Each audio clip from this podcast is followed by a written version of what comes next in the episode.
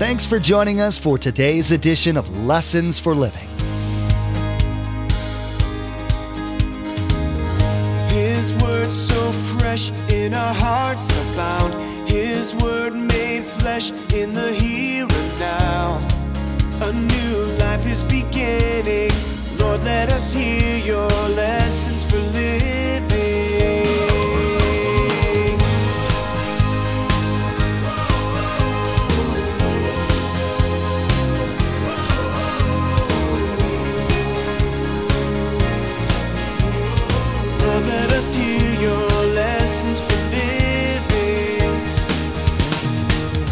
Abraham recognized that Melchizedek was greater, and he did that not just by just saying that he was, but he gave him a tenth of everything he had. In the ancient world, paying tithes to someone, a tenth, was recognition of another person's superiority. It was a sign of submission. Abraham did that, proving that Melchizedek was greater in role than Abraham. To the Jews of the Old Testament and these Jews that the book of Hebrews is addressed to, Abraham was the man. he was their genetic originator, friend of God, the human that God made a covenant with. They'd grown up with the ritual of sacrificial offerings to the priest to atone for their sins. This, as far as they knew, was the way to a right relationship with God. But Pastor Mark will be teaching today that their problem was that they didn't understand who Jesus was. Today, you'll find out what they found out. Remember, there's quite a few ways to receive a copy of Pastor Mark's teaching. We'll be sharing all that information with you at the close of today's broadcast. Now, here's Pastor Mark in Hebrews chapter 7 as he continues his message The Need for a New Priesthood.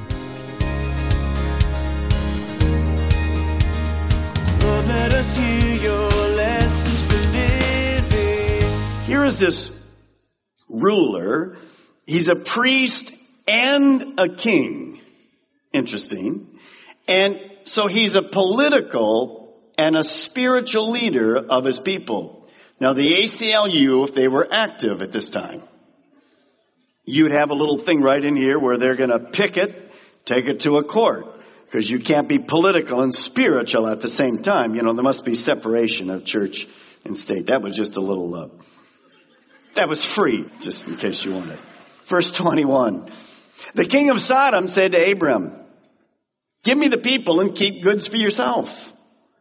But Abram said to the king of Sodom, I have raised my hand to the Lord God Most High, creator of heaven and earth, and have taken an oath that I will accept nothing belonging to you, not even a thread or a thong of a sandal, so that you will never be able to say, I made Abram rich.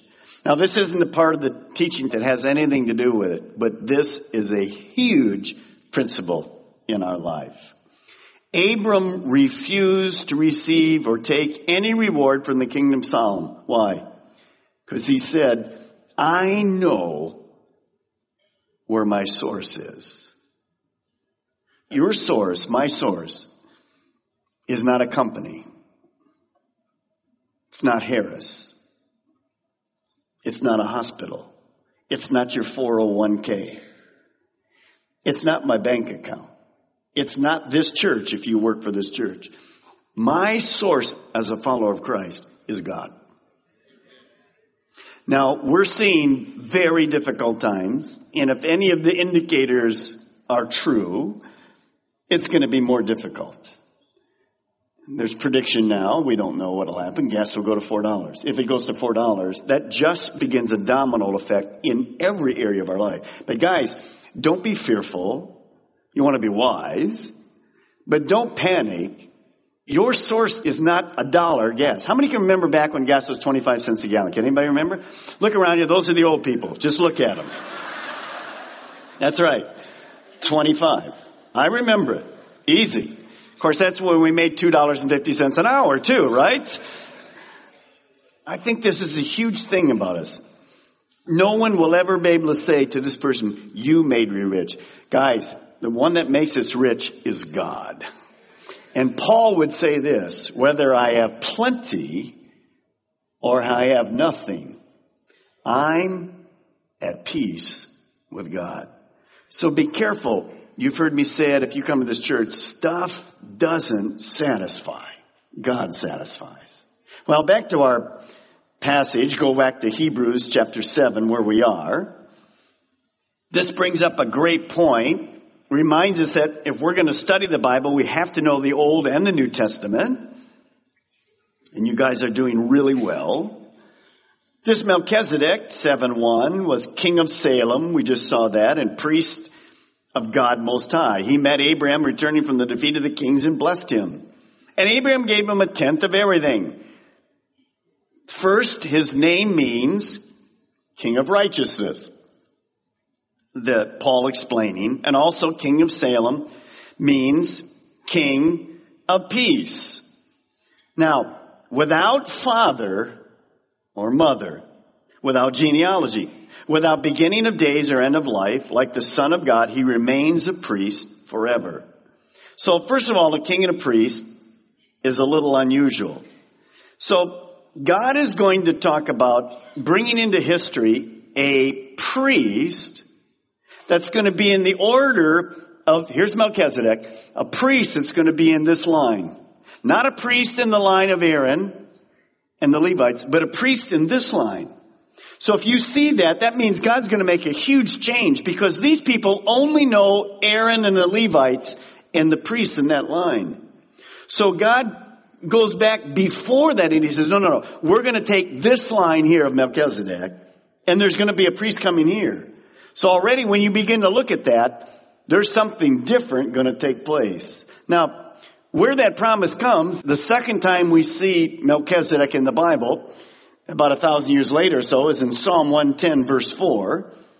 Notice what God says about this. The Lord has sworn and will not change his mind, speaking prophetically of Jesus. You are a priest forever in the order of Melchizedek. So we have this understanding that God is going to establish another priest. He'd be a king and a priest. He'd be a priest that would last forever. He would be a priest that God would appoint directly. He wouldn't have this genealogy. And so Paul is, is setting the stage for these people because they have no idea who Melchizedek is. Some, maybe like you. So Notice the qualities he's going to have, and he gives the name and what it means. A king of righteousness and a king of peace. I want you to think about that. A king of righteousness, being right with God, and a king of peace. Well, first key you want to write is this. Righteousness always comes before peace. See, you can't have peace until you're right with God. So the only way I can have peace is that I'm first right with God. Well, was Jesus this priest that would be right with God and be a king of peace? Absolutely. 1 John 2 1. My children, I write this to you so that you will not sin. But if anybody does sin, we have one who speaks to the Father on our defense, Jesus Christ, the righteous one. And then in Ephesians 2:14, for he himself is our peace. He himself, not a religion, but a person who has made the two one and has destroyed the barrier, the dividing wall of hostility. So because Jesus our Savior met all the righteous demands of God, and he did that by going to the cross, taking our sins, we can have peace with God. But I can have peace with God, even though Jesus has met those demands, unless I take him as my personal savior. Now notice, this Melchizedek has no genealogy. Look back here. Without father, without mother, without genealogy, without beginning of days or end of life. Now this has caused lots of confusion and lots of debate, and it's okay. No genealogy. Well, a Jewish person automatically would think of genealogy when you think of a priest. We already told you, and you'll hear it two or three times tonight. Number one, Aaron. From that, obviously, tribe of Levi. So that's the genealogy. And uh, it was important. The qualification would begin at birth and end at death. And you'll see later there was a special period of time a priest could be a priest. But Melchizedek was before this. So he had no priestly genealogy. So you're beginning to think, well, how could he be called a priest? Well, God called him a priest. Before there was the nation of Israel, God called this man a priest. Now, as far as the biblical record is concerned, the verses we just read, he has no father, no mother, beginning, no days, whatever. So many people, because of this, go, aha, this is a theophany. This is a pre-incarnate showing up of Jesus Christ. This is a picture of Jesus Christ coming to earth in the Old Testament. We have a number of those. I personally don't hold to that theory in this particular case. And here's one of the reasons why. Very often in the Old Testament, if, if the Bible didn't state or give us lots of detail, the Old Testament scholars would say this, the Bible is silent, so we're just going to be silent. Sometimes we don't have a record of a lot of things. So when the Bible's silent, it's a good thing to remember. Chuck Smith teaches this all the time. When the Bible's silent, just be silent. Why argue about something when the Bible's silent? We don't know. Could be this, could be that. It's not silent about important things. So that was a kind of a concept. And all it meant was the Bible, God didn't, this is my take, just didn't give us the beginning and the end. Just didn't go through it. It wasn't part of the issue. Except for the difference you're going to see. He was a king or a priest forever, which that's the thing that you're going to see with Jesus Christ. So, what would be the first thing Paul would say to these Jewish people to think about this man? Well, here it is. Jesus is from a priestly order before Abram and before the law. The order of Melchizedek. So there always was an order of Melchizedek. Okay? Now, when the law came, God established another one. That one was defunct, or at least put on hold until Jesus came. So that's hard for us to understand because we don't have a Jewish background. Now, look at verse 4. One of the things is, we're always talking about Jesus is supposed to be better. Well, if Jesus isn't from this line of Aaron and the Levites, but he's from this line, is Jesus better then? Is this line better than this line? And that's going to be the point to these people. Yes, Jesus is better than any of these priests, so don't even think about going back to the old way. Now, look at verse 4. Just think how great he was. So here the writer is saying, I'm leading you to something. I'm trying to tell you that Jesus is better. Even the patriarch, Abraham, gave him a tenth of the plunder. So the first reason we know that we would say that Melchizedek was greater than the Old Testament priests or even Abraham was Abraham recognized that Melchizedek was greater. And he did that not just by just saying that he was, but he gave him a tenth of everything he had. In the ancient world, paying tithes to someone, a tenth, was recognition of another person's superiority. It was a sign of submission. Abraham did that, proving that Melchizedek was greater in role than Abraham. Now, a lot of people want to take this passage and just preach tithes out of it. And that's okay. It is a principle. It's way before the law. But I don't think you have to even go there. When Jesus was speaking to the spiritual leaders of Israel, he said, well, you, you take the cumin and you take this and the little mint leaves and you tithe that, but you forget mercy and righteousness and love. You forget the big things. You should do the big things, but don't forget the little things. So tithing is rooted in the Old Testament, and I believe it definitely is carried over to the New Testament. And this is just a side issue. Think about this. Remember, if a person paid tithes to an individual in the Old Testament, here, the history, it meant you're submitted to them. I think this is a beautiful picture of what tithes is supposed to be about. Paying tithes to God today acknowledges that God is greater, and I just willingly submit to Him. See, everyone, and you might be in this room or email me, and that's okay if you have a different take on it. That's alright. You just respond to God in love and how you feel. But don't argue. Don't write me, email me four pages of stuff why you don't need to tithe, and then you never give a dime to God or whatever. That's crazy. God owns everything. We already saw that He's the source of everything in our life. So I ought to be willing. And we've told you that before. If you give because you have to, quit giving. It's a waste of your time and God doesn't need your money. But if you give because you want to give and you submit to Him and God's greater, He'll bless the socks off you.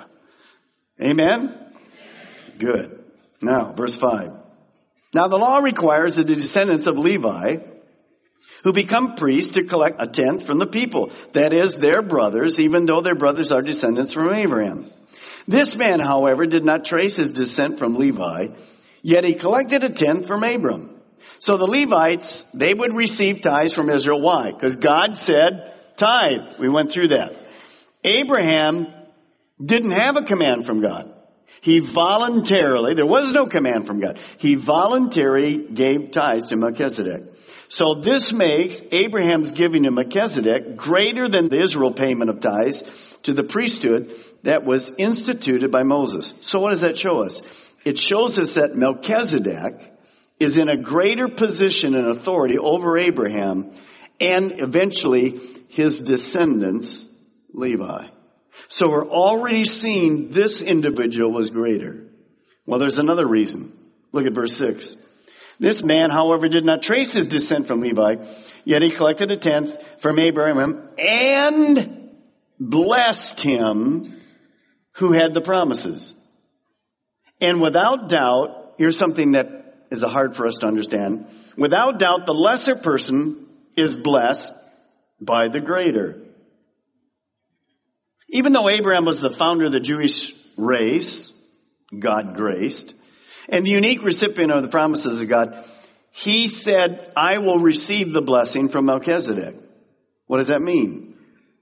Well, the Melchizedek was greater than Abraham. Now, here's a point you want to write. The lesser is always blessed by the greater in role, not personal worth. Doesn't mean that Melchizedek was worth more, but the role that he was playing was worth more. Let me give you an example. You go over to England and you go to meet the Queen of England and you say, I'm Mark Balmer. I'd like to have an audience with the Queen. And they go, okay. And you go in and just you and the Queen there. And you want to say to the Queen, I want to bless you. Would that make sense? No, who's the greater in that role? She's the greater. She's going to bless what? Me. Now she's not worth more than me, but she's the queen. She's going to bless me. So notice the greater always blesses the lesser. And so this was just the principle. Again, showing that Melchizedek was greater. Abraham paid tithes to him. Abraham said, please bless me. You're greater. Wasn't the other way around. Now, this would be difficult for the Jews to understand. They don't understand Melchizedek. But remember, Peter had this great problem. He had trouble understanding how God could save the Gentiles. Remember, God had to send him that thing three times to get it through his mind, and he still had trouble. But he, he was shocked that God would do it. So Abraham was a national hero. How in the world would Abraham acknowledge a non-Jewish priest as superior? goes against everything they'd ever been taught. But see, God's ways are not our ways. So we have to be teachable. And this is what Paul's doing. Paul, a brilliant Jewish scholar, could understand the struggle they were going through. Look at verse 8. In the one case, the tenth is collected by men who die, but in the other case, by him was declared to be living. One might even say that Levi, who collects the tenth, paid the tenth through Abraham, because when Melchizedek met Abraham, Levi was still in the body of his ancestor. So, first of all, Levitical priests had to be in that line, and they could only serve in an office no more than 30 years. When 30 years were done, they were finished. So, the writer says the death of Melchizedek's not recorded, so his priesthood could kind of be extended forever, in contrast to the Levites, who did die, or stop after 30 years, and then of course, that was passed on to their sons because they had a lineage and they could pass it on. So this is how Melchizedek began to resemble Christ, someone who lives and serves forever. Jesus filled this in the person and the power. Having died on the cross and risen again, Jesus is eternal. He always lived. So having established historically this foundation of superiority of Melchizedek over Aaron, now we're going to get in a little bit of doctrine. Actually, in verses 11 through 19, you're going to see that Aaron is going to be replaced by Melchizedek. This is also going to be a struggle for the Jews. If, if Aaron is going to be replaced, then what do you do with the law that says everybody has to be a Levite? all priests have to wear Levi jeans. What are you going to do with that? Well, if you're going to get rid of Aaron and God's going to establish something new, you're going to see two things. There's going to be a new order and there's going to be a new covenant versus the old covenant and there's going to be a new priest, one that's going to live forever. So there's going to be lots of changes and that's what we're going to see. Now look at verse 11. If perfection could have been obtained through the Levitical priesthood, for on the basis of it, the law was given to the people. Why was there still need for another priest to come? One in the order of Melchizedek, not in the order of Aaron. In other words, if the Levitical priesthood with Aaron, if it could have made man perfect, if it would have worked, why would you replace it? Well, we know that it never worked. It was temporary it could never provide perfect standing before God.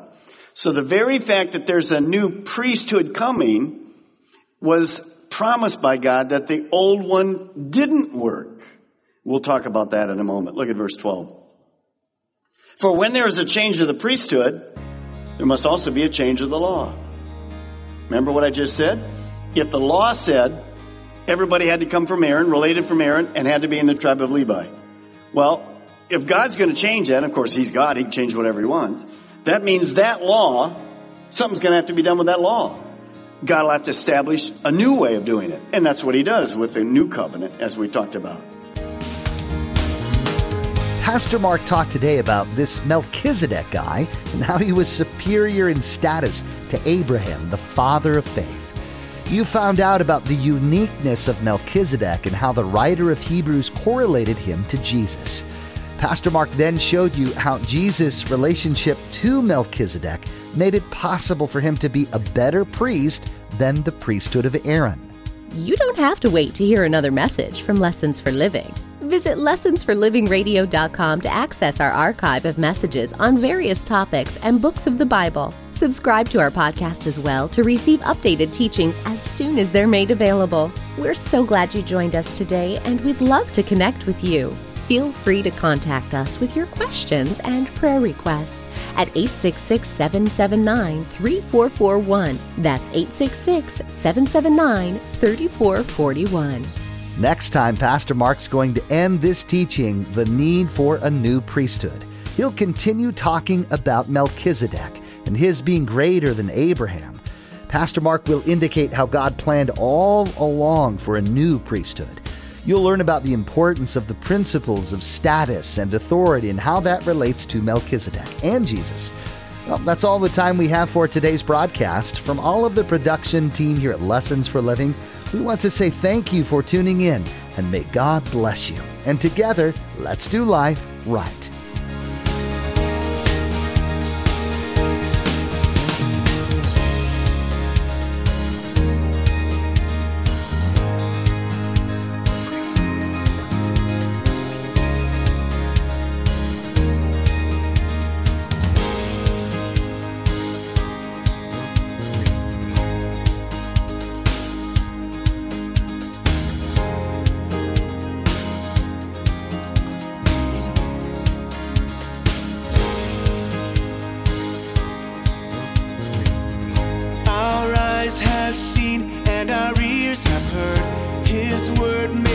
In a